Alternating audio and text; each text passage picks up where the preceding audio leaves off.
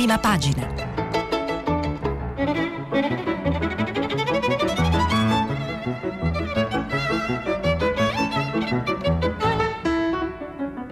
Questa settimana i giornali sono letti e commentati da Carlo Fusi, direttore del quotidiano Il Dubbio. Per intervenire telefonate al numero verde 800 050 333, sms whatsapp anche vocali al numero 335 5634 296. Benissimo, eccoci qua, buongiorno a tutti. Anche oggi, eh, come ormai da due mesi e chissà per quanto tempo ancora, i giornali non parlano altro che del virus, sia sotto il profilo sanitario, sia soprattutto oggi eh, per quello che riguarda quella che è stata definita la convivenza con eh, l'epidemia e quindi le misure da, da, eh, da adottare per eh, ricominciare a uscire di casa in sicurezza. A proposito di virus, dico subito, leggo subito un'ultima ora eh, eh delle 7.03 secondo la quale il virus negli Stati Uniti, beh, ci sono 2.731 morti nelle ultime 24 ore, quindi un dato davvero sconvolgente. Eh, eh, lo dice, lo riporta la, uno studio della Johns Hopkins University eh, che spiega come sono almeno 2.731 le persone morte con coronavirus martedì negli Stati Uniti dove si sono registrati almeno 37.179 nuovi casi di Covid-19. I dati aggiornati parlano di 825.041 casi in totale negli USA e di 45.063 morti. Ebbene, insomma, come vedete, quindi è una dimensione mondiale. Vi dicevo però dei giornali italiani che si soffermano in particolare sulla appunto, convivenza con il virus e la ripartenza che dal 4 di maggio avverrà eh, lentamente eh, per ritornare per un ritorno alla normalità che comunque sarà una normalità mh, mm, insomma, piuttosto diversa da quella che eh, eh, siamo stati abituati a, a, vivere in questi anni. Ieri il Presidente del Consiglio ha riferito in Parlamento, che è la sede istituzionale più giusta, più adeguata eh, eh, come stanno le cose, quali sono gli intendimenti del governo, ha ribadito eh, eh appunto la data del 4 maggio, ma anche la condita di cautele perché gli scienziati, come leggeremo poi anche sui giornali, insomma, sono piuttosto divisi su questo fronte e non ce n'è più di uno che raccomanda insomma, di stare molto attenti, di usare molta cautela e eh, eh, non dice di eh, allungare la fase di eh, lockdown perché ormai eh, lo stesso Presidente del Consiglio ha spiegato che eh, ehm, gli italiani, i cittadini, le imprese, insomma tutto il Paese fatica a, a, a rimanere, in, a rispettare queste condizioni di restringimento della propria vita sociale. Tuttavia appunto dicevo gli scienziati molti sono preoccupati che non esistano le eh, condizioni sanitarie per eh, garantire che il virus non torni ad espandersi, non abbia una nuova recrudescenza. Cominciamo dal Corriere della Sera, mascherine fino al vaccino. Scusate, il titolo principale, la distanza sarà anche di due metri, le nuove regole per vestiti, aerei, turismo e cultura. Il Premier, cioè appunto Conte, eh, eh lancia la fase 2 l'ha fatto come dicevo ieri in Parlamento, record di guariti, la Commissione Colau, ecco criteri e metodo per le riaperture progressive. Ecco, questa cosa qua delle, de, de, dei meccanismi, de, delle nuove abitudini, delle nuove regole per le riaperture, un po' ve le risparmio perché ce ne sono tantissime sui giornali, um, c'è chi parla di uffici aperti di notte, di negozi con orario prolungato, però insomma in realtà non è che si sa molto bene, lo spiegherà presumibilmente, lo ha annunciato lui stesso, il Presidente del Consiglio entro fine settimana. Entrerà un po' più nel dettaglio, quindi non, insomma diciamo qualche indicazione ve la do, però lascio sarà un po' superficiale proprio perché se, mm, insomma, eh, ce ne sono di tutti i tipi e quindi magari si fa più confusione che non chiarezza. Vi dicevo appunto del titolo, ritornando al Corriere della Sera, le mascherine fino a vaccino è il titolo principale, poi c'è un'intervista di Giampiero Rossi al presidente della Lombardia Fontana, le critiche, rifarei tutto, ora si riparta, questa è la valutazione di eh, eh, Giampiero Rossi. C'è spazio sulla prima pagina ma, del Corriere, ma lo sarà anche sulle altre pagine che eh, vedremo dopo. C'è spazio per l'appuntamento eh, eh, di domani al Consiglio europeo, un appuntamento caricato di grandi attese perché eh, è stato considerato uno spartiacque, cioè il modo con il quale le decisioni eh, con le quali l'Europa si appresta a fronteggiare concretamente eh, la pandemia, eppure però questo appuntamento ancora una volta rischia di essere interlocutorio, ne troveremo traccia su parecchi giornali. Qui eh, sul Corriere lo spiega Marco Galluzzo, Europa ancora senza intesa e Conte non esclude il MES perché questo anche è un elemento che il Presidente del Consiglio ha ribadito ieri dicendo quello vecchio non si può usare, questo nuovo vedremo se, condizionab- se ha condizionabilità come si dice oppure no, però poi insomma questa valutazione la faremo solo alla fine e poi ci sarà un voto del Parlamento. Eh, c'è un fondo eh, sul Corriere della Sera, un fondo economico di due economisti eh, molto autorevoli, Alberto Alesina e Francesco Giavazzi, il cui titolo, anche in riferimento all'appuntamento europeo, dice un errore voler fare da soli. Leggiamo qualche riga di questo editoriale.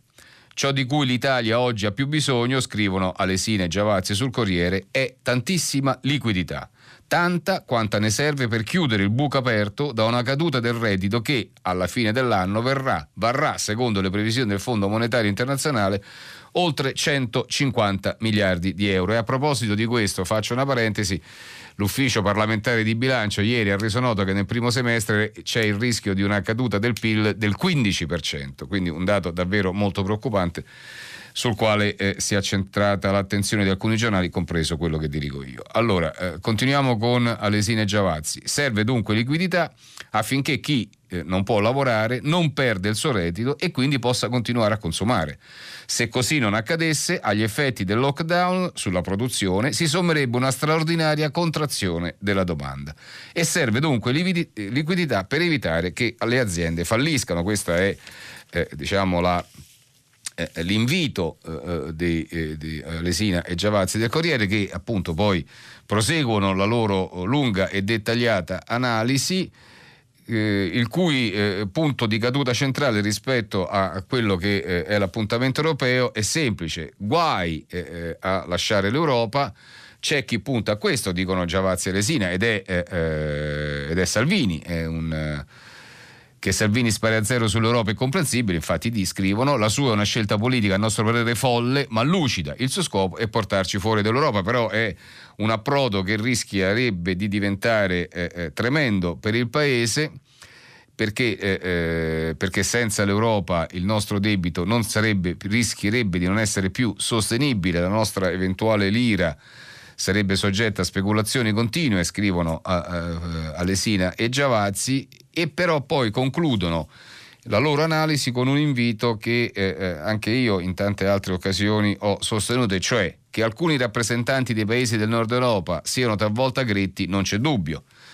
Ma noi, noi italiani, dobbiamo essere un po' più umili e realistici nel riconoscere che chi non si fida dei rappresentanti del nostro Stato qualche motivo in passato ce l'ha avuto. E quindi insomma invocare l'Europa è giusto, però bisogna fare anche che l'Italia deve fare anche il suo dovere. Allora, eh, sempre dal Corriere della Sera, eh, vi dicevo appunto delle misure che sono in corso di perfezionamento per eh, la riapertura del 4 maggio.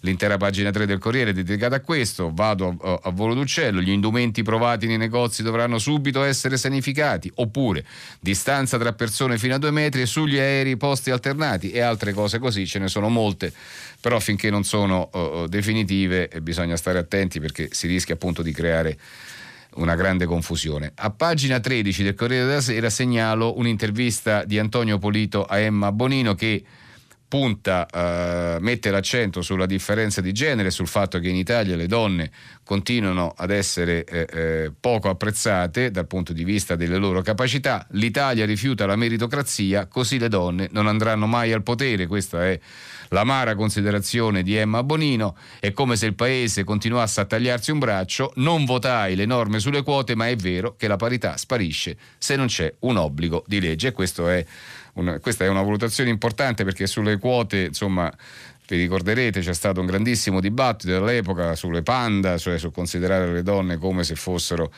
eh, eh, specie in estinzione assicurando quindi loro per legge un, un certo numero di eh, eh possibilità e eh, per alcuni quella quelle misure erano uh, misure che non aiutavano, anzi eh, ghettizzavano ancora di più il mondo dei femminili invece, e, e, e, la Bonino era tra queste, invece adesso appunto la Bonino riconosce che quelle quote però in realtà hanno aiutato la causa delle donne. Eh, e, tra l'altro prim, prima di chiudere questa pagina vi segnalo eh, alcune frasi ancora della, dell'ex ministro degli esteri, le donne in prima linea per far fronte alla crisi con il lavoro di commesse e infermieri, il potere gestito da circoli maschili, è necessario combattere di più per conquistarlo. Questa è l'analisi di Emma Bonino.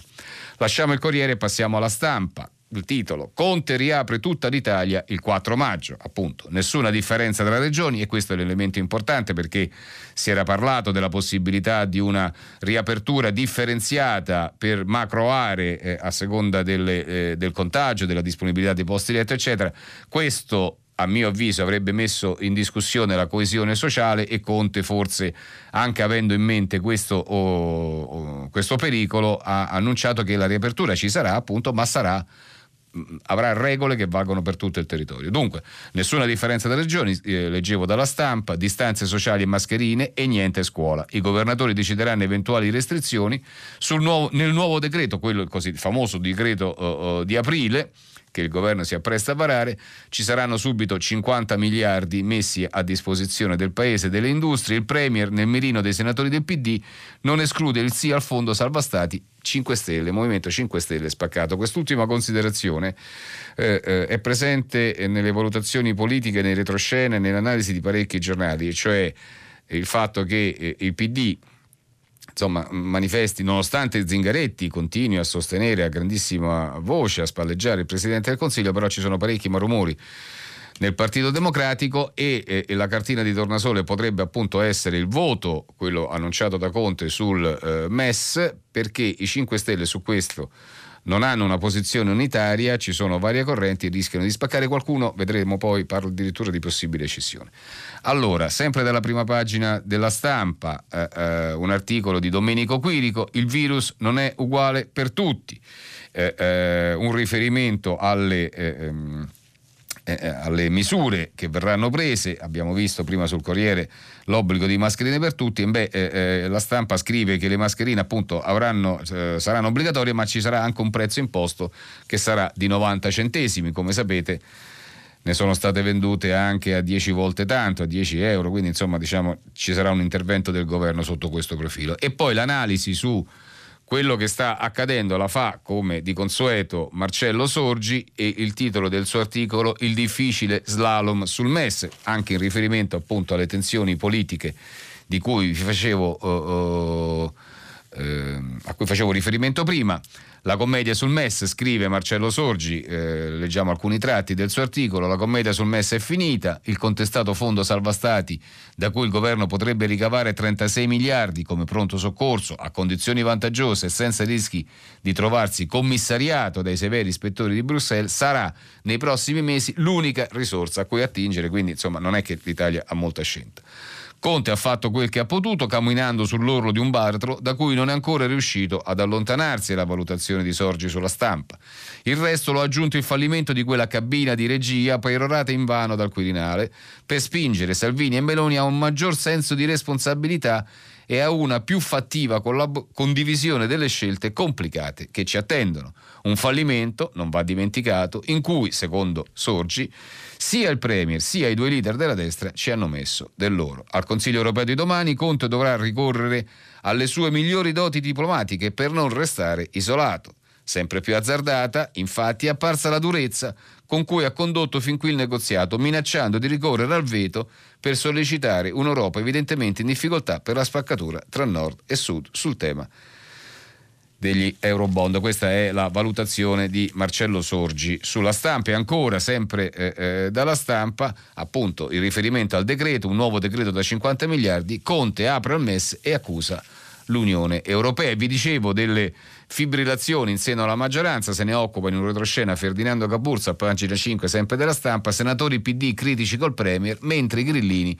lo sostengono. Tra i Dem c'è chi si dice preoccupato per l'affievolimento della posizione europeista sull'Italia e poi la scissione del gruppo grillino in Europa è, tra virgolette, un rischio che non si può trascurare, quindi insomma diciamo ci sono eh, segnali di inquietudine molto forti all'orizzonte.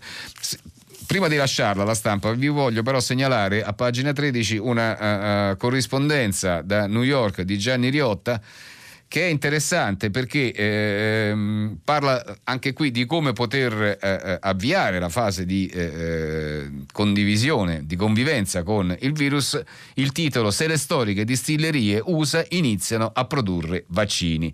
L'idea dell'immunologo Silverstein dobbiamo prepararci a crearli in scala sufficiente, quindi riconvertire le distillerie eh, che producono i liquori ehm, in fabbriche di vaccini, beh insomma diciamo è un'idea che può essere stimolante. Lasciamo la, Repubblica, la stampa, veniamo alla Repubblica che invece in prima pagina grandissima, eh, eh, con grandissima evidenza mette un dato, meno 15%, che è esattamente quello che vi dicevo, la stima del PIL per il primo semestre del 2020 da parte dell'Istituto parlamentare di bilancio. Beh, è una stima agghiacciante naturalmente e che eh, ci, ci fa capire quali sono le difficoltà a cui andiamo incontro, non solo sotto il profilo sanitario, ma soprattutto sotto quello economico. Allora, meno 15% appunto è il titolo. Domani l'Italia si presenta al vertice UE con l'economia a picco e lo spread che sale perché anche questo è l'altro elemento. Siamo arrivati a superare la quota 270. Conte apre al MES, cioè al Fondo Salva Stati, vedremo come sarà. E poi c'è un'intervista al sociologo De Rita, serve lo spirito del dopoguerra. Meno 15% rappresenta, secondo la Repubblica, il profondo rosso del nostro virus. Gli esperti dell'autority sui conti pubblici prevedono un crollo mai registrato nella storia del Paese, ripresa soltanto a fine pandemia. Nessun vantaggio dal fisco, sono infatti previste minori entrate per almeno 26 miliardi, ma questo è ovvio perché se non si produce non si pagano le tasse. Allarme cassa integrazione, pagamenti in ritardo. Anche la Repubblica ospita una valutazione economica di due eh, insigni economisti, Tito Boeri e Roberto Perotti. Il titolo non è rassicurante, la cura d'aprile che non cura. Che cosa significa? Significa che secondo Boeri e Perotti bisogna intervenire, del resto però anche Alesini e Giavazzi l'avevano detto, eh, in maniera immediata e forte. A nostro giudizio, scrivono Boeri e Perotti su Repubblica, il nuovo decreto, quello che appunto il decreto di aprile che il governo si appresta a varare, dovrebbe fare tre cose. Prima, velocizzare i trasferimenti alle famiglie e alle imprese già decisi con il decreto di marzo ed estenderne la durata. Due, coprire chi è rimasto escluso. Tre, ridurre il rischio di abusi. E per velocizzare bisogna ridurre il numero di strumenti attivati. Questa è la ricetta che Boeri e Perotti raccontano, spiegano, illustrano su, uh, sulla Repubblica. E poi vi dicevo dell'intervista a, a, al fondatore del Censis, Giuseppe De Rita, 87 anni. De Rita serve uno scatto come nel dopoguerra, non si può solo aspettare il bonus dello Stato. Negli italiani, secondo De Rita, l'intervista è di concetto vecchio, vedo una stanchezza che viene da lontano. Con- ha contribuito anche l'elite al potere, che li ha quasi invitati a non correre troppo. Interessante anche diciamo, eh, il riferimento a se stesso, come sapete. Eh, ne abbiamo parlato diffusamente ieri e l'altro ieri, c'era questa idea di un'app e continua ad esserci, eh, eh di un'app che monitora eh, le persone eh, più a rischio attraverso un controllo sugli spostamenti. Ebbene, Vecchio chiede a, all'87enne De Rita, ma lei userà l'app e lui spiega, io no e perché mi sembra un'esperienza inutile che andava valutata prima. Leggo che è stata partorita da un comitato di esperti di 70 persone. 70. Conte ha delegato agli esperti, chiede dunque giustamente Vecchio. Vi colgo una formizia, è la risposta. Ci si copre le spalle, avvierte virgolette, sentite il comitato tal dei tali e poi la politica fa come gli pare.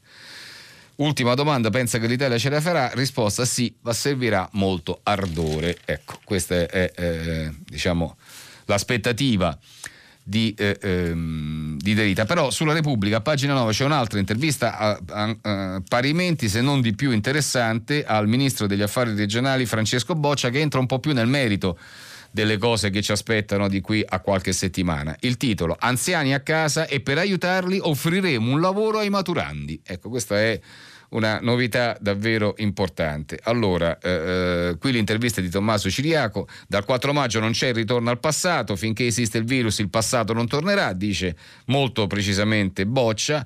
La nuova normalità prevede ancora tanta pazienza, compresa l'autocertificazione.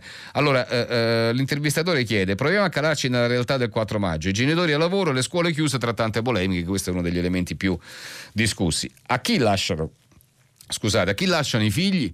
La risposta, i, eh, i, genitori che non possono accudire i figli saranno oggetto dei prossimi confronti con le regioni. Concretamente che cosa significa? chiede giustamente Ciriaco interverremo e aiuteremo, risponde il ministro Boccia, ma non possiamo riaprire le scuole non in sicurezza perché non si sa dove mandare i bambini. È un problema grave, ma si affronta diversamente. E come anche eh, eh, l'assistenza agli anziani è necessaria, questo appunto spiega Boccia. Con la protezione civile stiamo studiando una chiamata su base volontaria, dopo il successo di quella per medici e infermieri, anche dei ragazzi che prenderanno la maturità e che potrebbero essere arruolati per i servizi essenziali nelle loro città, ad esempio la consegna della spesa o i servizi agli anziani. Naturalmente con un inquadramento che li faccia sentire coinvolti in questa operazione di rinascita. Lo stiamo studiando per l'estate, affiancandolo al magnifico lavoro delle reti di volontariato. Queste sono alcune delle valutazioni eh, che il ministro Boccia ha fatto in un'intervista a Repubblica, dove però poi poche pagine dopo c'è eh, il resoconto delle famiglie che eh, sono chiuse a casa, che mh, mm, magari si apprestano alla riapertura del 4 maggio però appunto non sanno dove lasciare i bambini, il titolo a pagina 17 eh, dell'articolo di Brunella Giovara, le famiglie, bimbi a casa, niente nonni, presto torneremo a lavoro e la nostra vita sarà un caos. Prima di lasciarlo alla Repubblica, una segnalazione, questa è la settimana che ci porta a, a, alla celebrazione della liberazione dell'Italia del 25 aprile. Eh, eh c'è una intervista a pagina 32 di Repubblica di Simonetta Fiori allo storico Marco Revelli, figlio di del partigiano Nuto. Avanti ragazzi, ora è sempre resistenza. È il titolo. Lo storico Marco Revelli spiega l'importanza di questo 25 aprile. Dopo la stagione dell'odio e dei giorni del lockdown, la piazza virtuale segna il passaggio di testimone a una nuova generazione di liberi. Queste sono le valutazioni di Revelli su Repubblica. Lasciamo Repubblica, passiamo al Sole 24 Ore che non ha in prima pagina il dato del 15% e, eh, ehm, e, eh, mentre ospita altre valutazioni, per esempio quella sul decreto di aprile, che sarà oltre 100 miliardi, secondo il Sole 24 Ore, verso ricapitalizzazione di Cassa Depositi e Prestiti da 45. Nel provvedimento, spiega eh, eh, il Sole, 15-20 miliardi per pagare i debiti della pubblica amministrazione verso le imprese, previsti 6 miliardi in più per finanziare gli ammortizzatori sociali, il deficit aggiuntivo da autorizzare in Parlamento sale verso i 55 miliardi, come sentite, cifre, miliardi, tante cose. E eh, eh, speriamo che tutto questo poi davvero si eh, eh concretizzi in aiuti alle, eh, alle persone e alle imprese. Vi dicevo dello spread, il Sole 24 Ore naturalmente se ne occupa con eh, dovuta attenzione, fiammata dello spread a 270 punti, buoni del tesoro pluriennali, la domanda boom, ma tassi molto alti, quindi per collocare il nostro debito dobbiamo indebitarci sempre di più. Eh, ancora, sempre dal sole 24 ore, blocco della pubblica amministrazione, chiusura per il Covid-19, blocco della pubblica amministrazione chiusa per il Covid-19, ci sono cinque passi da fare secondo Conte per la fase 2, la macchina di Stato e comuni è bloccata, scrive il sole, fermi pareri, licenze, autorizzazioni. E quindi questa è una situazione che va sbloccata immediatamente. Sul Sole c'è anche una, uh, un'analisi, uh, un contributo, un intervento di un finanziere molto famoso, di George Soros, che dice l'Europa è il vantaggio dei bond perpetui. Questa sarebbe una possibilità che andrebbe esplorata secondo Soros. Passiamo al messaggero. Regioni riapre chi ha i requisiti, quindi come vedete insomma ritorna questo tema, priorità alle aree con contagio basso e ospedale Covid, Conte avverte mascherine e distanza fino al vaccino nuova autocertificazione per spostamenti fuori città, negozi uffici aperti di notte contro l'affollamento, era quello che vi dicevo prima. E eh, eh, mentre il messaggero avverte, secondo Branco, che oggi è una buona giornata, eh, una giornata di buoni affari per chi è nato sotto il segno della Ver- Vergine, anche il giornale di Roma risu- eh, eh, si occupa dello spread, risale lo spread del PDP trentennale vola e poi un'analisi di Francesco Grillo, rafforzare lo Stato per la sfida del secolo, è un tema sul quale il messaggero insiste da giorni e quindi cioè, nel, nel, senso di con, riportare alla, alla, a un'unica autorità centrale la responsabilità di norme quando ci sono condizioni così difficili e in generale ripensare l'attività dello Stato eh, eh in settori delicati del Paese perché eh, scrive Grillo eh, a pagina 27 Ehm, l'Italia eh, è un sistema, eh, in Italia vige un sistema che ancora chiamiamo nazionale, unica strada alla tutela della salute pubblica, è l'analisi di Grillo, Ebbene, questo sistema è frammentato in 21 sanità regionali, un handicap che, come è stato detto recentemente su queste colonne, appunto perché in molti si sono occupati del tema sul messaggero, va superato questo handicap con una riforma urgente che metta al centro lo Stato dandogli l'ultima parola su materie e diritti di interesse collettivo non parcellizzandoli nei localismi. È una, uh, un invito molto forte che ha uh, uh, fondatezza visto come sono andate le cose in queste settimane, tuttavia è anche il frutto di una riforma costituzionale, come sappiamo tutti, che ha delegato devoluto alle regioni eh, alcune materie principali in mh, mm, materie concorrenti, come si chiama, con eh, l'intervento dello Stato, quindi bisognerebbe ricambiare la Costituzione, a occhio non mi sembra poi che però adesso si aria. La, la cosa che, eh, eh e quindi dovremmo continuare a vivere con questa situazione. La cosa che voglio segnalare dal messaggero, però, prima di lasciarlo, non è una notizia nuova, ne, è, è già apparsa, però insomma, appunto, nella settimana del 25 aprile mi sembra ancora più significativa sottolinearle, cioè che eh, eh, alle fosse ardeatine, grazie alle nuove tecnologie, è stata restituita l'identità a una delle vittime Grazie all'esame del DNA da parte del RISE dell'Università di Firenze, scrive il messaggero nel, eh, nel eh, inserto macro a pagina 24, è stato identificato un uomo morto nell'eccidio nazista nel 1944. Si tratta di Marian Reicher, ebreo polacco nato nel 1901. Su 335 caduti sono ancora 8 i corpi a cui dare un nome e sono passati decenni e purtroppo queste... Eh, eh queste salme non hanno ancora una riconoscibilità. Speriamo che quello che eh, è successo per quest'ultima vittima possa accadere anche per gli altri e almeno si sappia chi è stato trucidato dai nazisti in quella occasione. Poi lasciamo eh, il messaggero, vediamo a, al dubbio, al mio giornale, anche noi mettiamo in prima eh, pagina gra- con grande risalto le notizie economiche, crolla il PIL, stallo UE, perché come abbiamo detto e come abbiamo già visto in parte non ci sono ancora le condizioni per un accordo in Europa, anche se l'appuntamento di domani comunque è un appuntamento di grande importanza.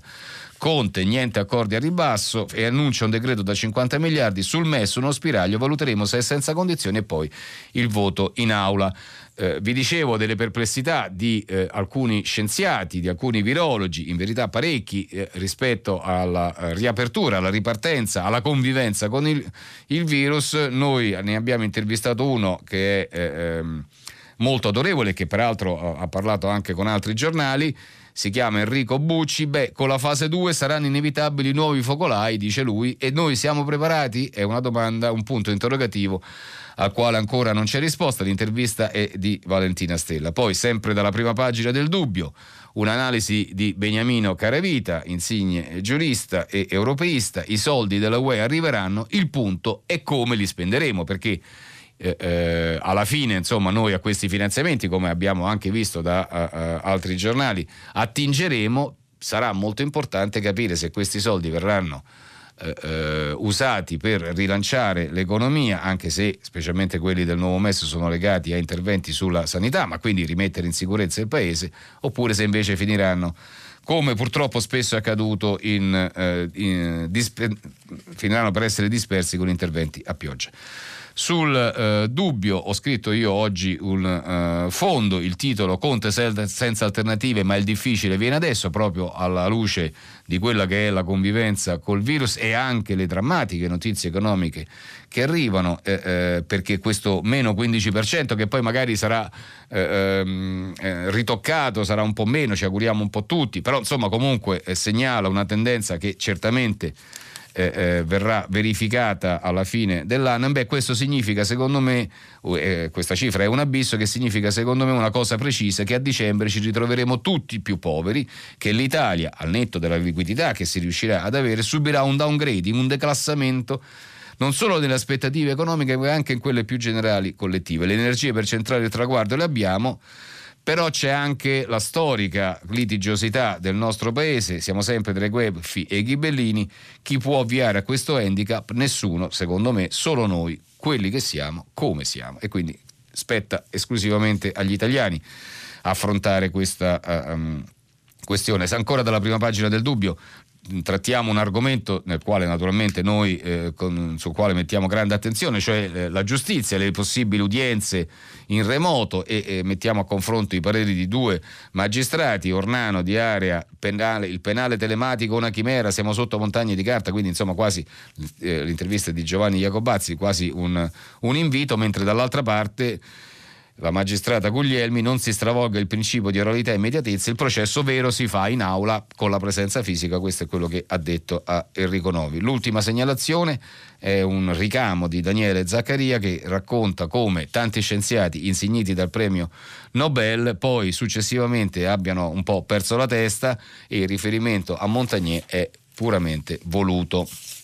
Lasciamo il dubbio, andiamo ad avvenire.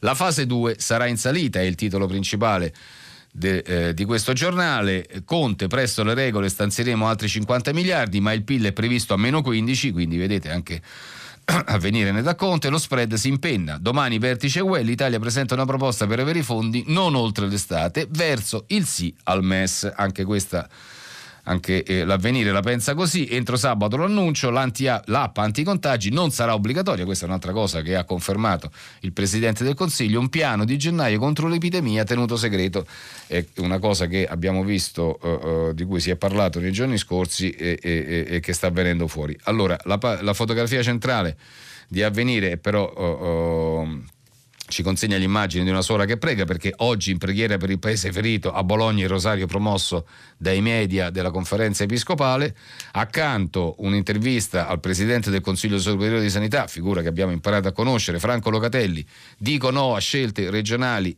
i malati sono in calo. Eh, e peraltro questo appello è stato subito accolto dal Presidente del Consiglio che vi ho detto ha dato eh, conto del fatto che la riapertura sarà su base nazionale, poi un editoriale su avvenire di Mauro Leonardi. La riflessione del Papa, il dovere di tutti, il titolo è E ora la virtù del giusto mezzo, secondo Leonardi appunto bisogna prendere eh, spunto dalle parole del Papa e dal Vangelo per capire che per poter eh, affrontare e risolvere le difficoltà che ci eh, che abbiamo davanti, il giusto mezzo è il eh, sistema più utile. La risposta che il Papa ha dato alle difficoltà del presente può esserci utile, scrive Leonardi, ha detto che Cristo torna e si mette nella posizione di sempre, stare in mezzo. In fin dei conti è il metodo delle opposizioni polari di Romano Guardini che è tanto caro a Papa Bergoglio. Questa è la valutazione di Leonardi su Avvenire. E poi, sempre da Avvenire, a pagina 3 un articolo, una considerazione dell'arcivescovo di Taranto, il presidente della commissione CE, l'avevamo visto anche sui giornali ieri, è sbagliato progettare una clausura per anziani, quindi evitare il, contagio da coronavirus, ma senza creare altri guai. Questa è la uh, richiesta dell'arcivescovo di Taranto. Passiamo in, al fatto quotidiano. In prima pagina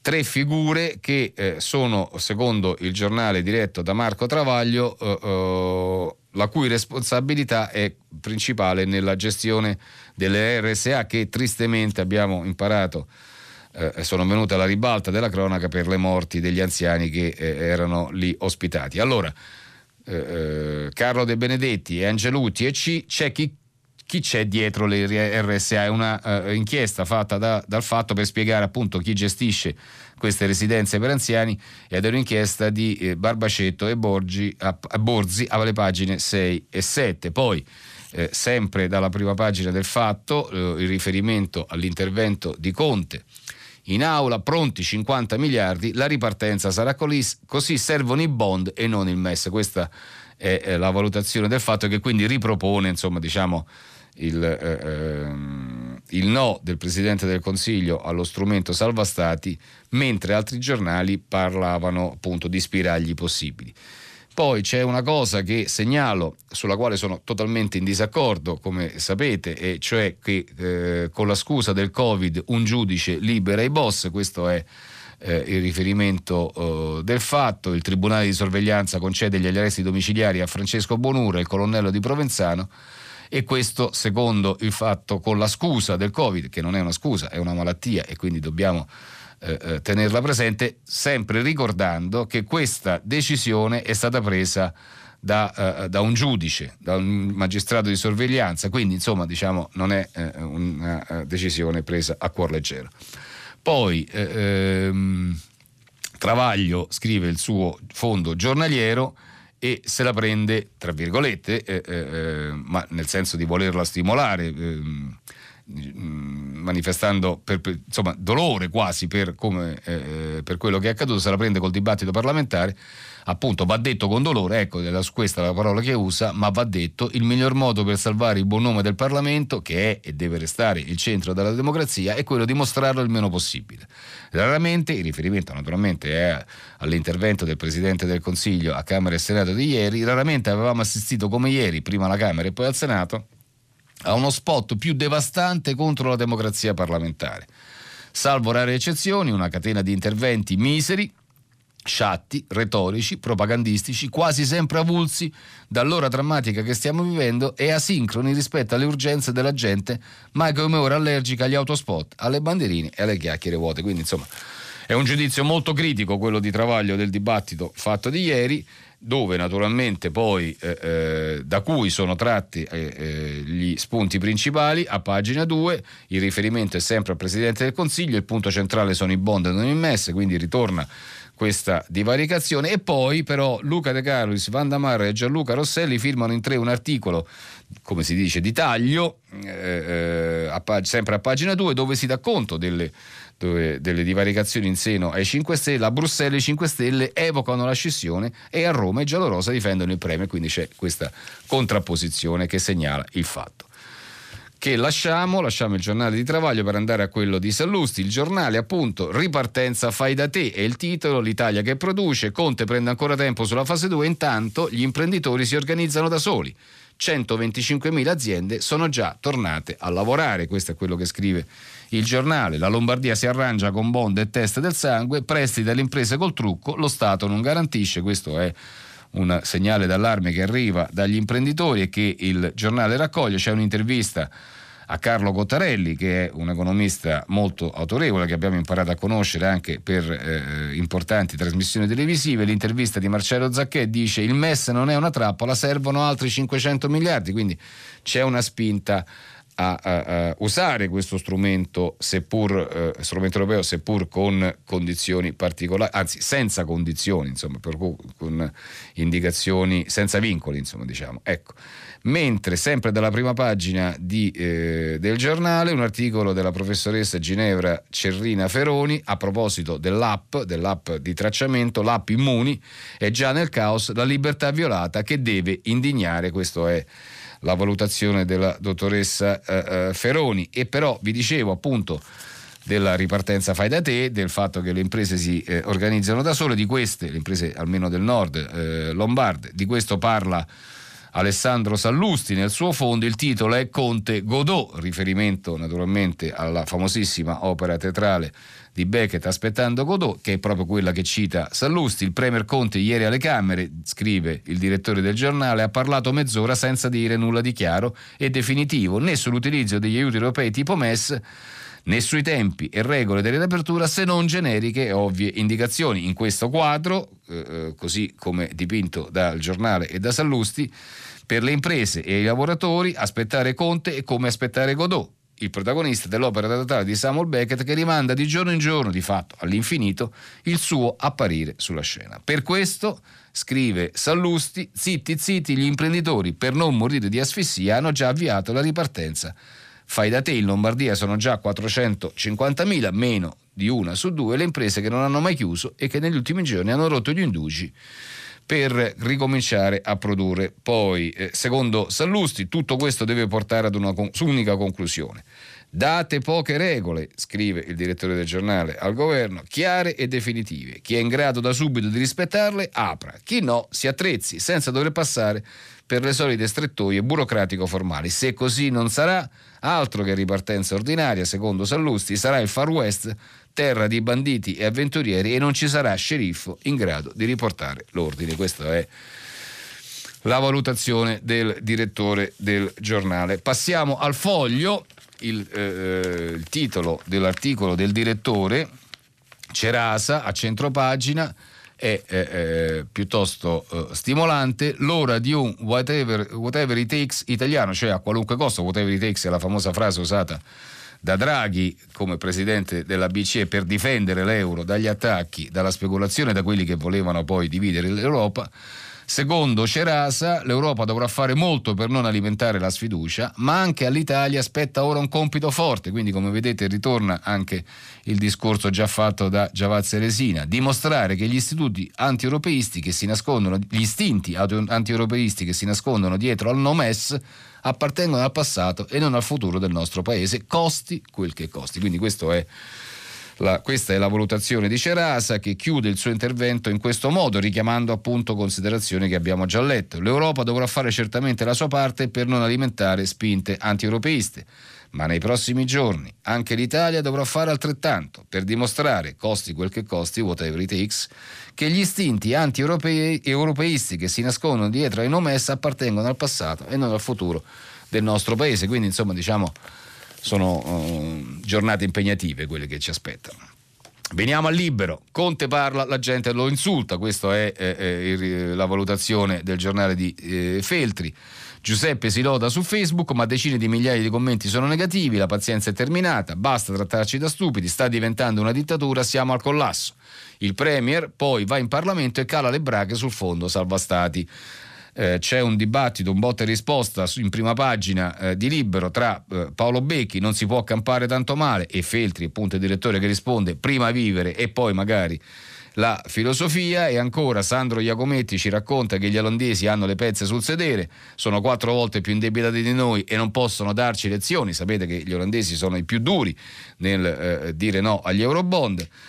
C'è anche qui una valutazione economica del, eh, di Ernesto Preatoni, rivolta sociale se l'Italia non uscirà dall'euro, quindi è una, eh, dall'euro, quindi è una eh, ricetta opposta a quella che abbiamo letto sul Corriere e su altri giornali. E poi infine una notizia che può far piacere, un bicchiere di rosso può stordire il virus, ce lo spiega Alessandro Gonzato, una sostanza del vino fa miracoli e va bene, meglio così. Poi il mattino, negozi e uffici aperti di notte, quindi ritorna come vedete questo elemento, fase 2, piano per evitare i sovraffollamenti, ripartenza, domenica, le regole, priorità alle aree con contagio basso, Conte avverte obbligo di mascherina a distanza fino al vaccino, incertezza sulle misure europee, torna a volare lo spread, quindi anche qui c'è questo riferimento. La fotografia è del Golfo di Napoli, ovviamente da parte del mattino, però con una eh, preoccupazione. Turisti per caso, previsti 7 milioni di arrivi in meno, e certamente questa è una pessima notizia per una regione turistica come è la Campania. Il buco sarebbe da 16 miliardi e non c'è un piano lo scrive Santo, San, Nando Santonastaso che lo aveva già scritto ieri, ritornando quindi su questo elemento molto eh, eh negativo. Eh, ehm, il commento di Massimo Adinolfi, sempre dal mattino, la scuola abbandonata al buon cuore dei presidi, però insomma tra le tante cose c'è anche una notizia positiva, la scrive Giuseppe Grimaldi, Napoli si riaccendono i forni, pizza a domicilio da lunedì e quindi chiama la pizza nel napoletano può stare tranquillo. Poi al volo il riformista Bonafede blocca il diritto alla difesa dei più poveri, è una eh, eh, denuncia del direttore Piero Sanzonetti che dice che eh, eh, il, le, il, pagamento degli avvocati che offrono il gratuito patrocinio, che è un obbligo, e, e gli avvocati fanno benissimo a, a prestarsi a questo eh, obbligo, ebbene però il pagamento del loro onorario non viene eh, erogato per tanti motivi e per rallentamenti che sono del Ministero della Giustizia. Naturalmente questo si riflette sui più poveri che eh, tra eh, eh, eh, il fatto che gli avvocati che li difendono non vengono pagati e il processo che, a distanza che pure eh, ehm, crea qualche difficoltà, chi già è da solo dimezza il diritto alla difesa a questo processo di distanza, cosa resta? Un povero, scrive Sansonetti, solo la certezza della condanna o la clemenza della Corte. Mamma mia, che tristezza, anche il riformista scrive che eh, eh, con Claudia Fusani e Aldo Torchiaro nel PD scoppia la rivolta anticonte, il manifesto messe nuvole, ritornando a una cosa degli anni 70, Messica e nuvole, Conte in Parlamento non esclude il ricorso al salvastati ma sposta la sfida alla UE. E poi... dalla prima pagina del manifesto American Psycho, l'ordine di Trump chiusi i confini USA e poi la giornata della Terra, una quarantena lunga mezzo secolo. La verità, Conte, parole, parole, parole. Il fondo di Maurizio Del Pietro ricorda la canzone di Mina per dire che Conte parla ma non dice niente. Nessuna indicazione chiara su come e quando si ripartirà. I soldi servono trilioni di euro, ma mentre gli altri paesi li mettono, Conte aspetta l'UE e qui non si vede nulla. Questa è la denuncia della, uh, uh, della, verità. Poi il tempo, i bimbi, salti e corsi in casa, il manuale degli scienziati di Conte, scrive il direttore Franco Begsi, l'Istituto Superiore della Sanità ha scoperto che dopo averli carcerati che a loro serve l'attività fisica, insomma diciamo è una cosa che è una denuncia che lascia uh, storditi secondo il tempo. E poi l'ultima prima pagina di Italia Oggi, crediti, si rischia la bancarotta, la richiesta di finanziamento garantito espone in caso di successivo default amministratori e imprenditori all'imputazione per bancarotta preferenziale. Ecco, ho chiuso la lettura dei giornali, de, delle prime pagine, dei titoli dei giornali di oggi, ci sentiamo tra qualche minuto per il filo diretto con voi ascoltatori.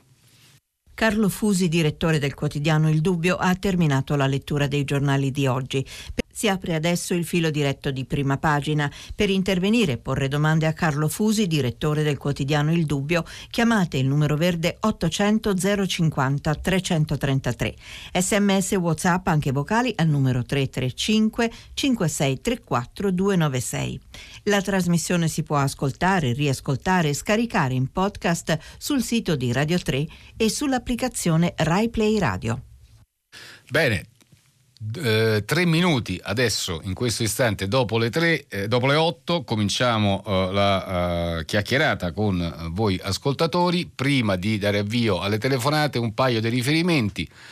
Quello del Papa, preghiamo oggi per l'unità d'Europa, è la notizia ultimora. In questo tempo nel quale è necessaria tanta unità fra noi, fra le nazioni, preghiamo oggi per l'Europa, perché l'Europa riesca ad avere questa unità, questa unità fraterna che hanno sognato i padri fondatori dell'Unione Europea. È l'appello che Papa Francesco rivolge alla vigilia, come abbiamo letto e vi ho riferito, del Consiglio Europeo di domani. E poi alcuni sms, eh, devo dire davvero interessanti, giunti fino adesso. Eh, per esempio quello di Michele, giusto definire per la fase 2 regole uguali per tutte le regioni, ma visto che il virus è qui, eh, si è sin qui manifestato con diverse intensità territoriali, non sarebbe saggio regolamentare la mobilità interregionale per aree omogenee, appunto è quello che si chiede Michele, signor Michele, eh, di questo si sta parlando, ci si sta eh, eh, confrontando. C'è la signora Maria Antonietta che dice: Ma il commissario Arcuri non è un tecnico, non ha compiti legati all'approvvigionamento di beni essenziali nell'emergenza?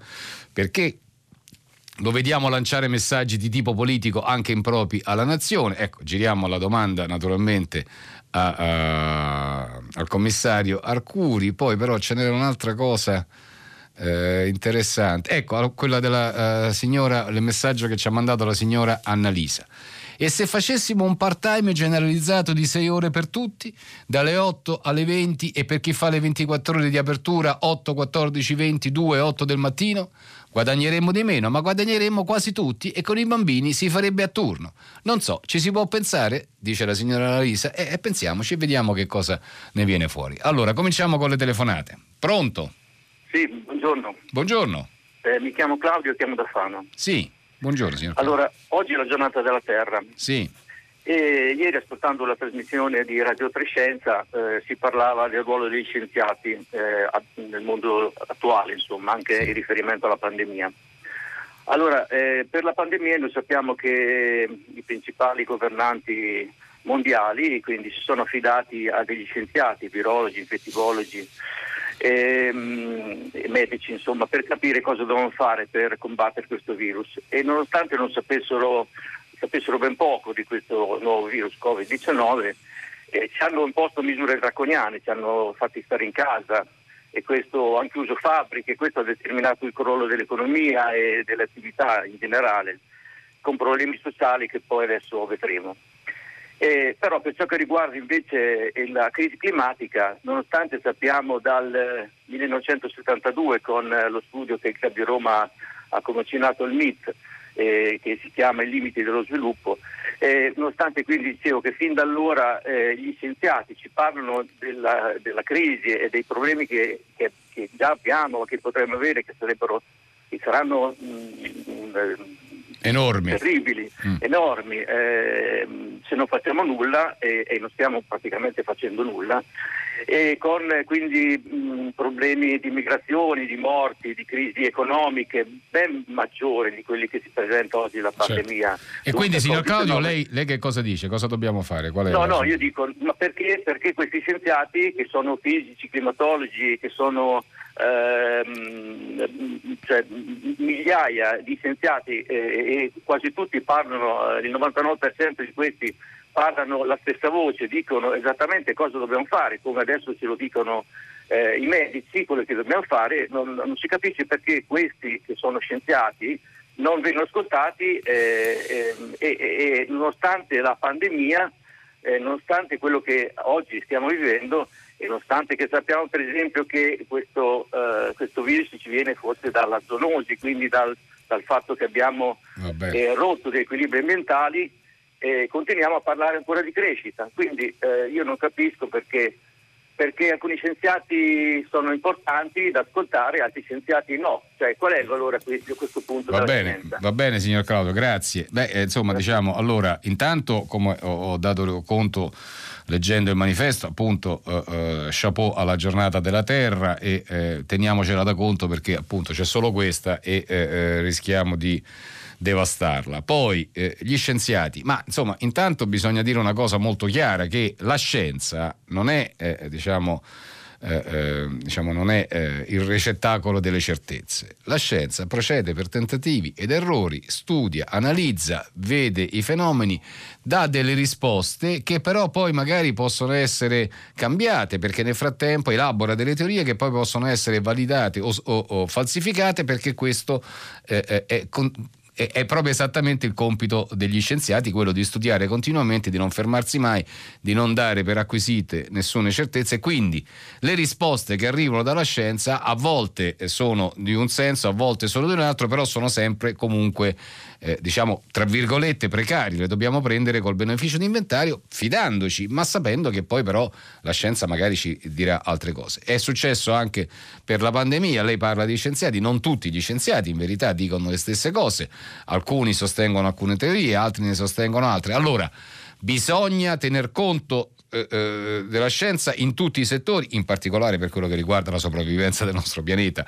evidentemente. Però poi, signor Claudio, le decisioni spettano alla politica, a quelle che sono le persone elette dai cittadini che si devono prendere la responsabilità di far tesoro delle eh, considerazioni scientifiche, ma di eh, es- dire, metterle in comune l'intera società. È un compito difficilissimo, serve grande attenzione, grande eh, eh, capacità, grande umiltà, grande senso dell'equilibrio. Purtroppo non sempre questo è presente e questo è un vero problema. Grazie.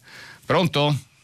Pronto, buongiorno, mi sente? Sì, sì, certo signora, prego. Buongiorno sono Gloria e chiamo da, da Faenza. Io sono una, un insegnante sì. e insieme a um, altro, altre persone abbiamo scritto una lettera al ministro, al ministro Azzolina. Eh, oggi mi sembra che sui giornali non si parli tanto di scuola. Eh, quello che noi abbiamo chiesto al ministro, peraltro ora c'è una petizione su Avas che ha raccolto 75 mila eh, adesioni, è di darci un programma serio per un rientro in sicurezza a scuola per le materne anche già da maggio, no? dal 4 maggio e le garanzie per settembre per gli altri ordini. Per le materne per elementari si possono pensare attività all'aperto, in piccoli gruppi. Comunque sia, ecco, quello che trovo personalmente inaccettabile è che si parli di attività produttive escludendo la scuola. Eh, io penso che la scuola produca un bene inestimabile, che sono i cittadini, allora, la didattica a distanza, io personalmente la, la, sto facendo, ho interrotto adesso una lezione con i miei studenti e, e, se sul piano didattico per alcune materie, non per tutti, è meno peggio del previsto, sul piano umano, sul piano sociale è un completo fallimento perché toglie motivazione ai ragazzi, perché, perché esaspera le fragilità, perché esaspera le diseguaglianze e non è questione di dare a tutti un tablet, perché le case non diventano uguali perché ci mettiamo dentro un tablet per alcuni ragazzi, e penso al rischio di abbandono scolastico, uscire di casa e entrare in una scuola è forse l'unica possibilità di costruire un futuro dignitoso. Allora, se non è retorica dire che la scuola di oggi è il futuro di domani, la società di domani, allora, visto che adesso tutti stiamo a dirci che nessuno si salva da solo, è pensabile educare all'isolamento della didattica a distanza? Io credo sia molto pericolosa. Grazie, grazie signora Gloria. Eh, ehm, il tema che solleva lei è davvero importante, davvero importante sia per diciamo, la cornice complessiva, quella della cultura, dell'apprendimento, dell'educazione, eh, della conoscenza che la scuola deve eh, trasmettere, deve eh, implementare e sappiamo benissimo quanto, eh, quante debolezze, quante fragilità e quante, quanti buchi ci, stai, ci siano in, questa, uh, in, questo lavoro. È giusto e capisco il suo uh, diciamo, disappunto nel uh, non considerare la scuola un'attività produttiva, altro che se lo è produce idee, produce intelligenze, produce capacità, produce cultura e, e sono i beni essenziali di qualunque paese. Mi trova particolarmente d'accordo su quello che riguarda l'apprendimento a distanza e eh, eh diciamo, eh, eh, l'insegnamento da remoto. È vero, non basta mettere un computer nelle case per eliminare le differenze, le disuguaglianze, le difficoltà e soprattutto la scuola, lo stare insieme, andare a scuola. Vivere la scuola è una lezione di vita che poi ci rimane per sempre. Chiunque di noi si ricorda i giorni, a volte con nostalgia per la, eh, la giovinezza perduta, altre volte perché lì ha imparato ha costruito la sua uh, coscienza, ha, costruito, ha dato spessore alla sua anima, tutti noi ricordiamo i tempi in cui eravamo a scuola. Ecco, allora chiudere questa possibilità è mh, mm, complicato è, è, ed è un errore e tuttavia sappiamo che eh, la sicurezza della scuola è eh, difficile da costruire, quindi si tratta di mettere insieme esigenze come succede per le app tra la privacy e la tutela della salute, si tratta di mettere insieme esigenze importanti, però immaginare una scuola eh, eh alla Fahrenheit 456, una cosa in cui ognuno sta per conto suo e eh, dentro casa brucia le, eh, eh, le, cose che non gli interessano perché è tutto rivolto al video del computer, beh questo è un futuro distopico che speriamo non avvenga mai. Grazie. Pronto? Sì, buongiorno. Buongiorno. Mi chiamo Alfonso e chiamo da Genova. Sì, signor Alfonso. Ma eh, io sinceramente non sono mm, molto dispiaciuto di, di, lasciare questa Italia e cercarne una nuova, costruire un'altra. L'Italia che stiamo lasciando è un'Italia eh, direi, che aveva fallito sotto vari punti di vista, un'Italia ingiusta che al di là della retorica istituzionale aveva di fatto lasciato pezzi di, di, di, società civile al suo destino, a vantaggio di una piccola eh, elite che ha avuto chiaramente dei grossi, dei grossi, grossi interessi, ma di fatto c'era un popolo che era estremamente disorientato. È un'Italia questa che noi dovremmo incontrare e, costruire, che ha una grossa opportunità eh, di riscrivere una grammatica sociale nuova, eh, un indirizzo economico di sviluppo politico e culturale diverso, che sia più coerente alle nuove istanze, alle nuove sfide che il mondo ci porta davanti. È un'Italia che secondo me ha bisogno di una grandissima eh, mh, iniezione di, di, di, entusiasmo, ma che nasce dalla sua competenza, eh, dando a chissà eh, la, la, possibilità di creare dei programmi eh, condivisibili e condivisi eh, e quindi dare un ascensore sociale che si era inceppato. L'Italia che abbiamo lasciato era un'Italia che non dava a tutti quanti l'opportunità di crescere e di raggiungere degli scopi, eh, dove la meritocrazia di fatto era appannaggio di pochi, quindi c'è una grande frustrazione direi estesa che poi questa chiaramente portava e condizionava la qualità di vita delle nostre comunità e quindi un'Italia che deve vedere un attimino anche il suo futuro a livello identitario, sia individuale appunto ma collettivo e quindi occorre anche un ritorno a una competenza che vuol dire studiare, ecco. informarsi, confrontarsi no? E poi anche creare di fatto le occasioni dove il confronto produce dei risultati. Questa è l'idea che noi possiamo eh, perseguire. Quindi questo virus effettivamente è una disgrazia che purtroppo paghiamo a un prezzo altissimo, ma è anche se vogliamo una grande occasione che altrimenti noi come Paese non avremmo mai eh, cercato di cambiarlo perché eravamo legati a degli interessi eh, stucchevoli, antichi, no? v- vecchie rendite eh, insomma, addirittura dell'Ottocento probabilmente. Questa è un'Italia che dobbiamo, siamo costretti a ricostruirla e non c'è altra possibilità. È, un'Europa con un'Italia più forte, è un'Europa che, che ha più eh, diciamo così, eh, interesse a tenerci su no? e quindi avere di fatto un paese che può essere anche una, un'occasione anche per gli stessi paesi a nostri, nostri vicini grazie, grazie. a costruirsi una, una comunità europea vera. Grazie signor Alfonso, voglio fare mio questo suo sentimento eh, eh che così insomma diciamo superficialmente dico ottimista, eh, e però questa spinta, a, a, voglio fare mia questa spinta a migliorarci. La voglio fare mia anche se eh, eh, condividendola non posso non eh, eh sottolineare che eh, i rischi che invece, eh, società, che invece, di costruire una società più giusta noi accentuiamo nella fase di uscita dal coronavirus le ingiustizie che avevamo prima. Quindi è vero, bisogna cogliere, questa mh, pandemia offre delle opportunità. È giusto sforzarsi di cogliere, di ampliarli, mh, cercando di renderci migliori, diciamo così. Però, proprio perché non sia solo retorica, non sia solo una spinta volontaristica poi eh, contraddetta dal pessimismo della ragione e della realtà, dobbiamo lavorare perché alcune divaricazioni, alcune divisioni, alcuni eh, eh, segmenti così eh, ehm, distaccati del nostro paese che viviamo possano essere ricomposti, alcune fratture possano essere ricomposte. Quella a cui fa riferimento lei è tra le principali, ripristinare la competenza la competenza che significa eh, eh, meritocrazia, che significa studio e scuole, ritorniamo a quello che diceva prima la signora Gloria, che significa capacità di conoscenza per affrontare i problemi. Abbiamo avuto una sbandata. Eh, eh, contraria a questo tipo di impostazione. Abbiamo avuto una distorsione di un principio di uguaglianza che ci ha portato poi a dire che tutti possono fare tutto. Non è così non è così. La competenza va sviluppata senza che diventi poi selezione, senza che poi diventi restringimento dei diritti per tutti, però anche qui, e mi scuso, non voglio fare io il retorico, però il riferimento alla Costituzione, ai capaci e meritevoli, beh, insomma, questo dovrebbe essere davvero una bussola che ci guida in questa fase di ricostruzione che speriamo abbia i caratteri che lei, signor Alfonso, ha richiamato. Allora, prima di eh, ripassare un'altra eh, telefonata, volevo ancora dare conto di messaggi che arrivano. Ce n'è uno della signora Maria Grazia da Treviso che eh, mi ha colpito e, mi, eh, voglio rilanciarlo e dice la signora Maria Grazia, oltre agli anziani, che dire di tutte le persone, tra virgolette, fragili, diversamente abili, pediatriche e non, cioè quelli che cercavano inserimento nel mondo del lavoro, con tirocini, borse lavoro, lavori a progetto e che ora nessuno sa più di avere in carico. Famiglie lasciate sole, non ci sono solo gli anziani in Italia, ma anche tante migliaia di questi nostri figli. Ha ragione, signora Mera Grazia, in qualche misura l'appello della eh, eh, spinta che, chiama, che, diceva il signor Affonso va, dovrebbe andare proprio in questa direzione nel eliminare queste che sono alcune delle piaghe che ci affliggono. Pronto?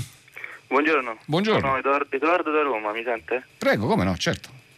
Allora, io ho ascoltato le parole della professoressa poco fa e devo dire che eh, mi trovo totalmente d'accordo anche perché eh, sono maturando e lo sto vivendo in questo momento. Sì. Ammetto che eh, queste lezioni online, anche perché eh, confesso che non sono proprio uno studente modello e che il fatto che mi, devo, mi posso svegliare un po' più tardi è una cosa buona.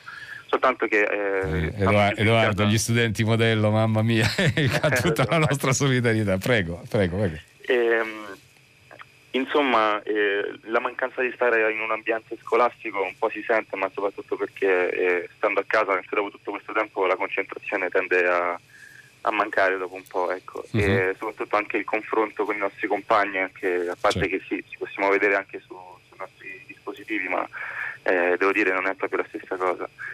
E sono anche un po' preoccupato per questo esame, anche perché, eh, come si sa, non, non ci sta non ci sono molte novità, insomma, ma più che altro perché ancora non si è capito bene come, la, come si svolgerà.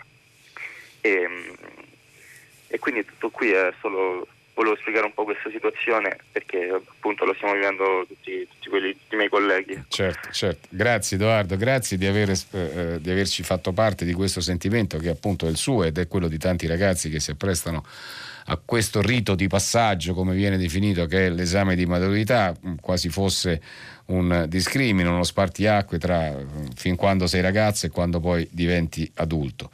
E, ehm, sì, eh, insomma, leggiamo sui giornali che c'è, eh, insomma, non c'è ancora chiarezza su questo aspetto che invece eh, va ovviamente chiarito anche perché non manca molto tempo a questi esami ed è senz'altro vero Edoardo quello che appunto diceva la signora Gloria, l'insegnante Gloria, cioè che la presenza a scuola, il fatto di stare con eh, gli amici, di frequentarsi, di eh, scambiarsi opinioni, di vedere i comportamenti altrui, di come dire, misurare il proprio comportamento su quello degli altri, è una fonte di insegnamento, una fonte eh, di sviluppo, di crescita enorme. La virtualità questa cosa qua non la potrà mai eh, eh, ehm, diciamo, rimpiazzare. Quindi che benvengano tutte le misure doverose per eh, garantire la sicurezza e la sanità degli operatori della scuola, gli insegnanti, gli studenti, naturalmente sono i nostri figli e le nostre famiglie sono eh, attente a queste, non possono che essere attente a queste necessità e tuttavia speriamo adesso ci siamo dati il termine di settembre e, e, e, vediamo di rispettarlo, che a settembre ci sia un ritorno a scuola, magari seguendo le indicazioni del signor Alfonso, un una scuola un po' diversa, un po' più eh, diciamo meritocratica per certi versi, ma anche più uguale nella eh, eh, capacità di dare a tutti la stessa possibilità di emergere, riattivando anche quello che in Italia si è bloccato ormai da decenni, che si chiama ascensore sociale e che è un vero problema per tutti quanti noi. Grazie. Pronto? Buongiorno. Buongiorno. Caro direttore, volevo... Lei il signor? Io mi chiamo Mino, ah, da Torino. Bene, bene, signor Mino, prego. Eh, allora, eh, volevo riferirmi sia all'articolo di Giavazzi sul Corriere sì. che alla prima pagina del suo giornale. Bene. Perché ho l'impressione che non abbiate presente che bisogna fare presto, siamo in ritardo. Noi abbiamo capito tardi, cioè il governo ha capito tardi la gravità del virus e quindi abbiamo perso il mese di febbraio, ma poi si è capito tardi che il virus sarebbe costato tantissimo. Mm. Perché? Perché noi più di altri dipendiamo dall'estero, più del 35% del PIL arriva dalle esportazioni e dalle importazioni. Allora, noi subiamo gli effetti del nostro blocco interno, ma subiamo gli effetti del blocco cinese, del del blocco del commercio mondiale. Ecco perché per noi che siamo entrati nella crisi con un'economia più debole, questa crisi peserà molto di più. Il punto è che non si è fatto nulla di concreto, perché Draghi, la tesi di eh, Giavazzi, l'aveva espressa Draghi un mese fa sul giornale internazionale, bisogna immettere liquidità, eh, eh, come dire, eh, eh, bisogna, siamo in tempo di guerra bisogna fare arrivare soldi alle imprese. Al contrario, il, de- il primo decreto non ha ancora prodotto risultati. Il secondo decreto, quello del credito, è quello peggiore perché non riesce a dare credito e soprattutto, soprattutto non lo darà a una parte delle aziende, quelle che, sono, che, erano, che funzionavano, erano aperte, pur avendo dei problemi. Ma se il decreto del credito non arriva a queste imprese qui, noi oltre al 15% che è stato calcolato ieri dall'ufficio di bilancio, no? sì. avremo di, un, di, più di perdita Ma perché certo, certo, non ricevendo il credito noi avremo un altro 3 o 4% di PIL perso per le aziende che chiuderanno. Eh. Allora, oltre ai titoli, oltre alle cose, bisogna dire correggete questo decreto e, e, non bisogna dare la colpa alla burocrazia. Io ho, sono stato tre anni e mezzo al governo, io ho fatto tutto quello che il mio governo voleva, ho discusso con la burocrazia, ma alla fine è la politica che decide e quando esce un decreto, la norma, la scrive la politica e se non va bene è il politico che deve correggerlo. Ecco perché ci vuole più competenza al governo, più capacità di governo e le faccio solo un esempio e, sì, e ho finito sì. perché mi riferisco a quello che ha detto De Rita, ma io lo spiego meglio.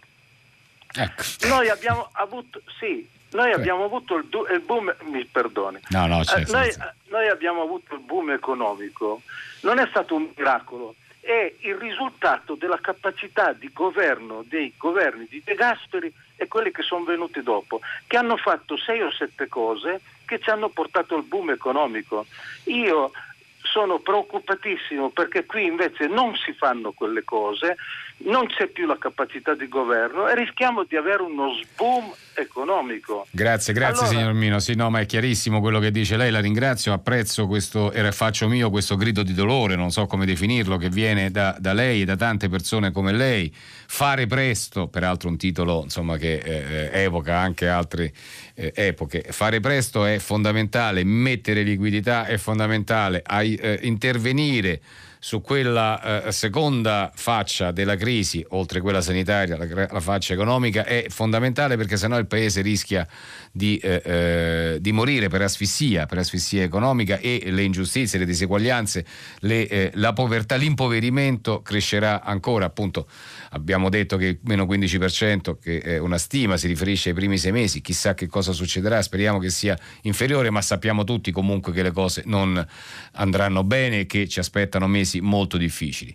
Sono d'accordo sul fatto che bisogna intervenire, sul fatto che su, sulla burocrazia si può discutere, però il punto centrale del suo intervento, cioè che tocca alla politica intervenire, che sono i politici che devono fare le scelte e che è compito e responsabilità loro in, eh, indirizzare il paese su un sentiero che porti alla a, a ripresa, alla rinascita, questo è senz'altro vero. E però, signor Mino, devo anche aggiungere, beh, insomma, nei confronti della politica, dei partiti, delle espressioni politiche è stata fatta una guerra senza quartiere, anche eh, eh, sulla base di errori clamorosi fatti dalla politica che non si possono, e dagli esperti e, e dai politici e non, che non si possono dimenticare. Però, tuttavia, questo bombardamento nei confronti della politica, alla quale poi adesso si chiede di poter risolvere i problemi, beh, insomma, dovrebbe farci riflettere a tutti noi italiani su come sono andate le cose e su alcune scelte che sono state fatte. Grazie. Pronto? Pronto, buongiorno. Buongiorno. Eh, io telefono da Roma, mi chiamo Cesare del Prato, sì. sono un musicista e un docente di musica di Ah, scuola media. Un musicista, benissimo. Sì. Volevo portare una testimonianza sempre a proposito della, della didattica a distanza, perché Sì. noi dal 4 marzo, il giorno in cui ovviamente la scuola è chiusa, con alcuni colleghi con cui condividiamo le funzioni strumentali per le tecnologie, l'animazione digitale, eccetera, siamo messi al lavoro quasi con un elmetto in testa, in maniera Certo. anche un po' immaginando come poi è stato che la scuola non avrebbe riaperto dopo pochi giorni. Insomma. Noi abbiamo inquadrato il problema della didattica a distanza da subito in realtà come una didattica a distanza in emergenza e non come una semplice didattica a distanza, perché la didattica a distanza c'era prima, un po' così trascurata, ma forse ci sarà anche dopo, ma insomma questo semplice concetto, cioè il fatto che ci troviamo a fare scuola a distanza per un'emergenza inaudita, da spesso da alcune testimonianze sembra evidente che non è stato molto colto da, par- da una parte del mondo della scuola. Nella nostra realtà scolastica, in realtà partendo da poca operatività, eh, abbiamo in pochissimo tempo, in una settimana, creato un progetto di didattica a distanza in emergenza in cui abbiamo coinvolto la totalità dei colleghi, qua il 99% degli alunni e abbiamo dato eh, le nostre proposte, le abbiamo ritenute valide perché dessero la possi- a tutti quanti i ragazzi le stesse possibilità, che fossero di facile applicazione e che appunto si tenesse conto di questa situazione tragica. Adesso è lungo spiegare, non voglio togliere tempo, come abbiamo impostato questa didattica di emergenza, ma in realtà è un modello che contempla una piattaforma la quale- con la quale comunicare con i ragazzi quando loro vogliono e quando Quindi mi noi faccia capire, signor Cesare, lei dice che la didattica in emergenza è un'opportunità, insomma, prima veniva un po' negletta, adesso invece proprio Sì, grazie all'emergenza in questo momento viene... va inquadrata come tale, cioè come un'emergenza. Certo. Noi stiamo vedendo adesso, dopo un po' di... Sì, però signor Cesare, scusi, dopo l'emergenza che prima o poi finirà, che cosa facciamo con la didattica a distanza? Come la dobbiamo interpretare? Come la dobbiamo valutare? Perché questo è un po' Secondo diciamo, me la la preoccupazione. distanza, così come c'era prima e ci sarà anche dopo, va in- inquadrata tenendo conto di alcune, eh, di alcune possibilità che noi stiamo vedendo essere, diciamo, di portare buon frutto. Per esempio il fatto che noi in questo momento dobbiamo per forza eh, eh, basarci sulla motivazione degli alunni, sulla proposta di contenuti multimediali, un po' svincolati dalla solita logica del voto premio, dallo spauracchio della bocciatura. Tutto questo per quanto riguarda noi, confrontandomi con i colleghi, stiamo vedendo che dà buoni frutti. Spesso alunni poco partecipi e poco brillanti stanno rendendo di più. Sono stimolati in questo modo. Sì, Mm. cioè questa situazione un po' orrenda forse porta con sé alcune opportunità da, da cogliere per la scuola che verrà, eh, magari anche più basati sull'empatia, la capacità di educare, cioè di condurre oltre gli alunni una formazione un po' più da persone che oltre a sapere sanno anche capire, insomma. Certo. Le lezioni in videoconferenza di cui parlava anche il ragazzo che cioè, in realtà non è che hanno molto a che fare con quello che è stato sempre chiamato didattica a distanza, è un po' un surrogato, cioè, non vorrei che poi la scuola eh, con, la, con la videoconferenza diventi un surrogato della scuola normale. La scuola normale si fa a scuola ovviamente, mentre invece nella situazione che noi viviamo attuale si tende un pochino a pensare che con la telecamera e con il computer da casa si fa come se si stesse in classe, ma questo non è possibile. Ecco, ma è proprio questo, signor Cesare, appunto eh, il, il punto, cioè non è possibile come eh, eh, stare in classe, quindi cogliamo le opportunità che la didattica a distanza, che la strumentazio- strumentazione tecnologica ci offre, perché è giusto farlo e sarebbe eh, eh sciocco eh, eh, come dire, auto amputarci di queste potenzialità e però appunto il problema è che siamo in emergenza, vanno uh, valorizzati questi strumenti in questa fase di emergenza e poi nella fase di emergenza studiamo anche come attivare un dopo nel quale la didattica a distanza, la strumentazione tecnologica, la telematica ci possono essere d'aiuto senza che questo naturalmente possa mai eh, surrogare, appunto prendere il posto del confronto in classe della scuola che va fatta a scuola, come diceva anche giustamente lei. Bene, ancora un messaggio, sempre a proposito della scuola, che come eh, vediamo è un argomento molto dibattuto.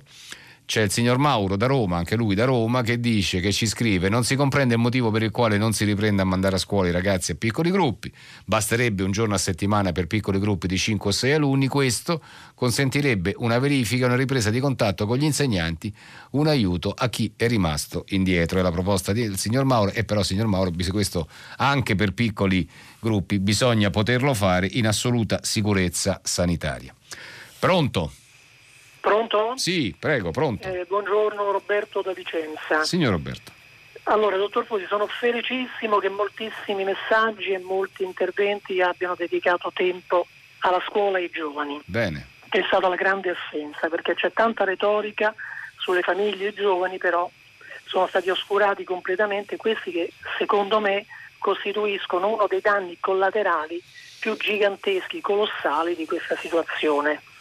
Io sono favorevole al lockdown, capisco che sia una decisione necessaria, però ci sono anche altri temi, cioè la salute non è esclusivamente quello di creare un perimetro di sicurezza per quanto riguarda il coronavirus, la salute è qualcosa di molto più globale.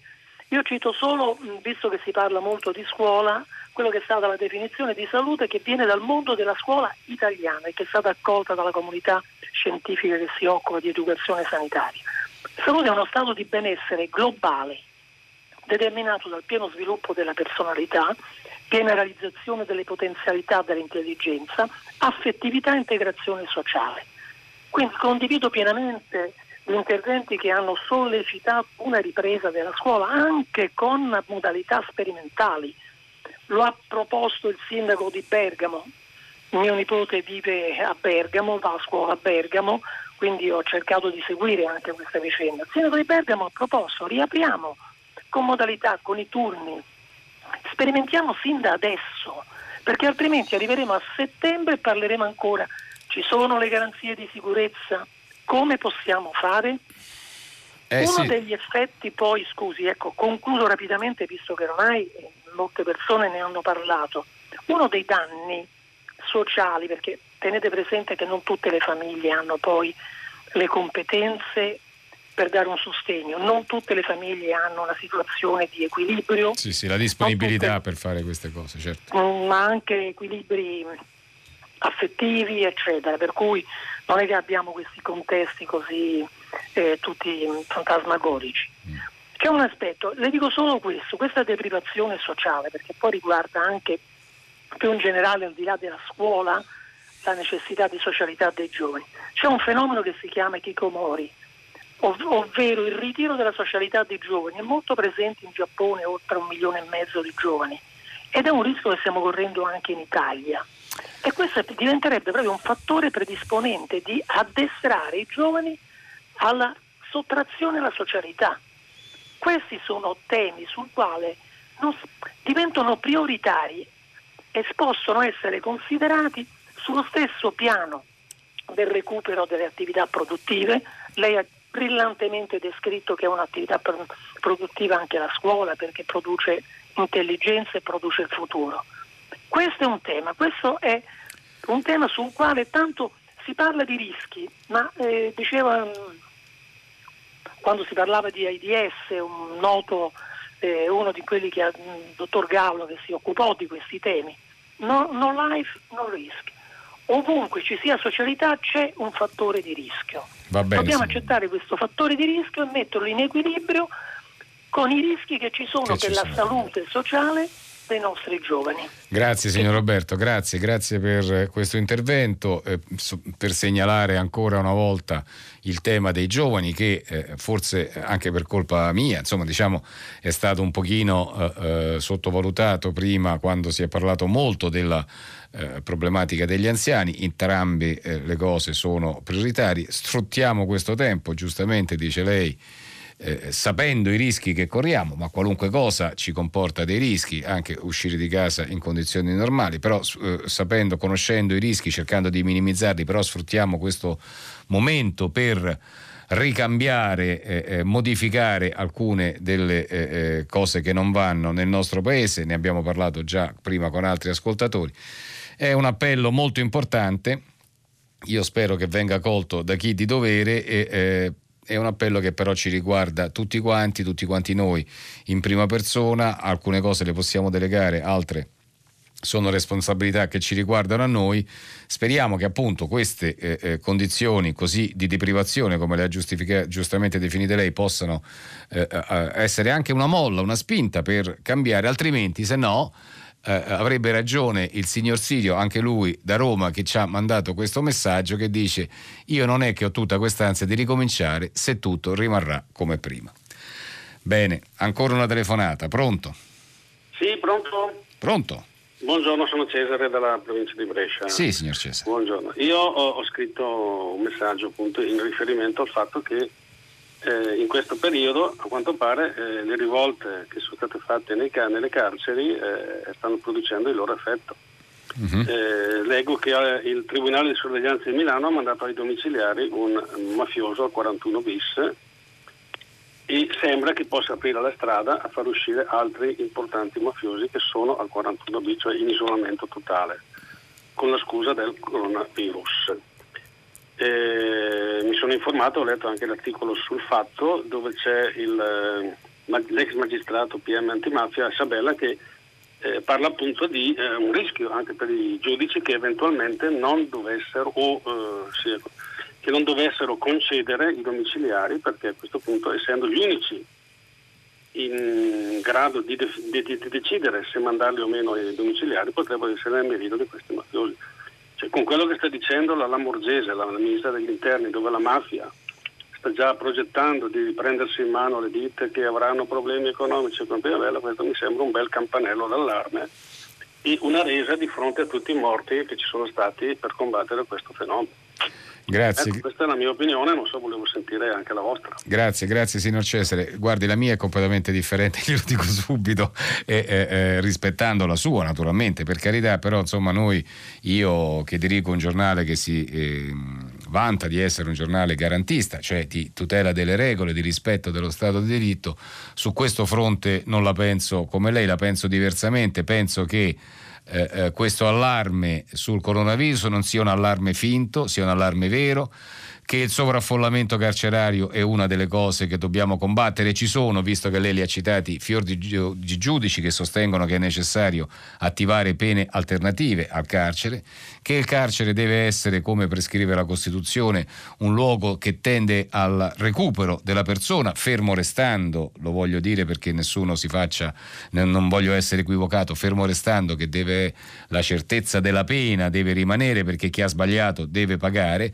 e però il carcere non può diventare la vendetta dello Stato nei confronti dei singoli perché quella vendetta si fa nelle società della giungla e eh, lo Stato di diritto è un'altra cosa, non coltiva la vendetta ma coltiva appunto la punizione giusta che deve esserci per chi ha sbagliato tendente al recupero. Quanto al 41 bis ricordo, l'ho già detto prima leggendo l'articolo del fatto appunto che c'è stato un giudice di sorveglianza, quindi non un magistrato che ha valutato elementi pro e contro perché mh, mettere in carcere le persone e buttare la chiave non è esattamente un eh, principio democratico, non è quello che eh, io sostengo. So benissimo che chi eh, ha avuto eh, danni, che ha avuto persone eh, uccise dalla mafia, che ha avuto parenti, congiunti devastati, per carità, so benissimo che giu- coltivano un dolore che va rispettato nei confronti dei quali c'è solo silenzio e che quindi aspirano ad una giustizia, ma la giustizia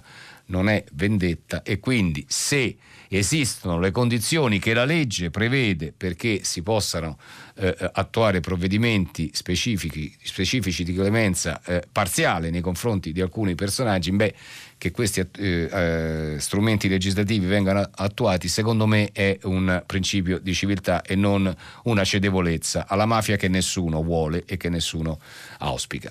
Grazie. Pronto? Pronto? Sì, ci sono. Sta sì. parlando ancora con me? Sì. Ah, no, ah, sì, ah, signor ecco. lei è sempre il signor Cesare. Ah, no, scusi, sì, sì, certo, come no, finivo la mia risposta, passavo un'altra telefonata. La ringrazio. Pronto, ecco. Buongiorno, eh, mi chiamo Marco, chiamo da Napoli. Ah, sì. Volevo intervenire eh, perché prima si è parlato dell'importanza della competenza e della meritocrazia.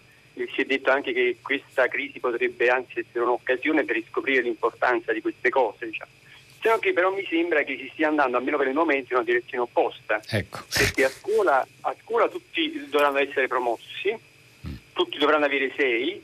Io ho sentito anche molti colleghi insegnanti, i quali dicono, eh, mi dicono, mi hanno detto che eh, in realtà eh, ehm, molti ragazzi non, non si presentano alle video lezioni e non studiano perché loro sanno che la ministra ha detto che tutti dovranno essere promossi. È vero, c'è la possibilità poi di recuperare a settembre. Però, come si dice a Roma, molto simpaticamente, a settembre capirai, chissà come va a finire. E, eh, e poi anche prendere sull'altro versante, il versante dei medici, eh, sono stati assunti molti giovani medici. Ora, a cui va il nostro plauso perché i medici in questo periodo stanno vedete, dando prova insomma, una dedizione totale, però anche se questo forse non è il momento opportuno per dirlo, normalmente i medici, al di là delle loro sempre buone intenzioni, già normalmente non sempre ci azzeccano. Quindi bisogna poi vedere come va a finire. E allora, ecco, insomma, questo sono un po' perplesso, ecco, volevo esprimere questa mia perplessità. Grazie, grazie signor Marco. e l'ascolto. Grazie, grazie signor Marco. Beh, però scusi, tutti promossi, eh, non, non lo so, non mi, sembra, non mi, sembra, che sia uh, uh, l'indicazione che è arrivata dal ministro né che sia auspicabile. Gli insegnanti dovranno fare gli esami di maturità nelle condizioni eccezionali che hanno e però speriamo che questo non vada a detrimento della valutazione perché sarebbe rinnegare il valore e la funzione della scuola. Mi devo fermare qui perché il tempo è finito, eh, eh, dopo il giornale radio come sapete Silvia Bencivelli conduce pagina 3 a seguire le novità musicali di primo movimento e alle 10, come sempre, tutta la città ne parla, approfondirà un tema posto da voi ascoltatori, potete riascoltarci sul sito di Radio 3, io do appuntamento a tutti, a domani.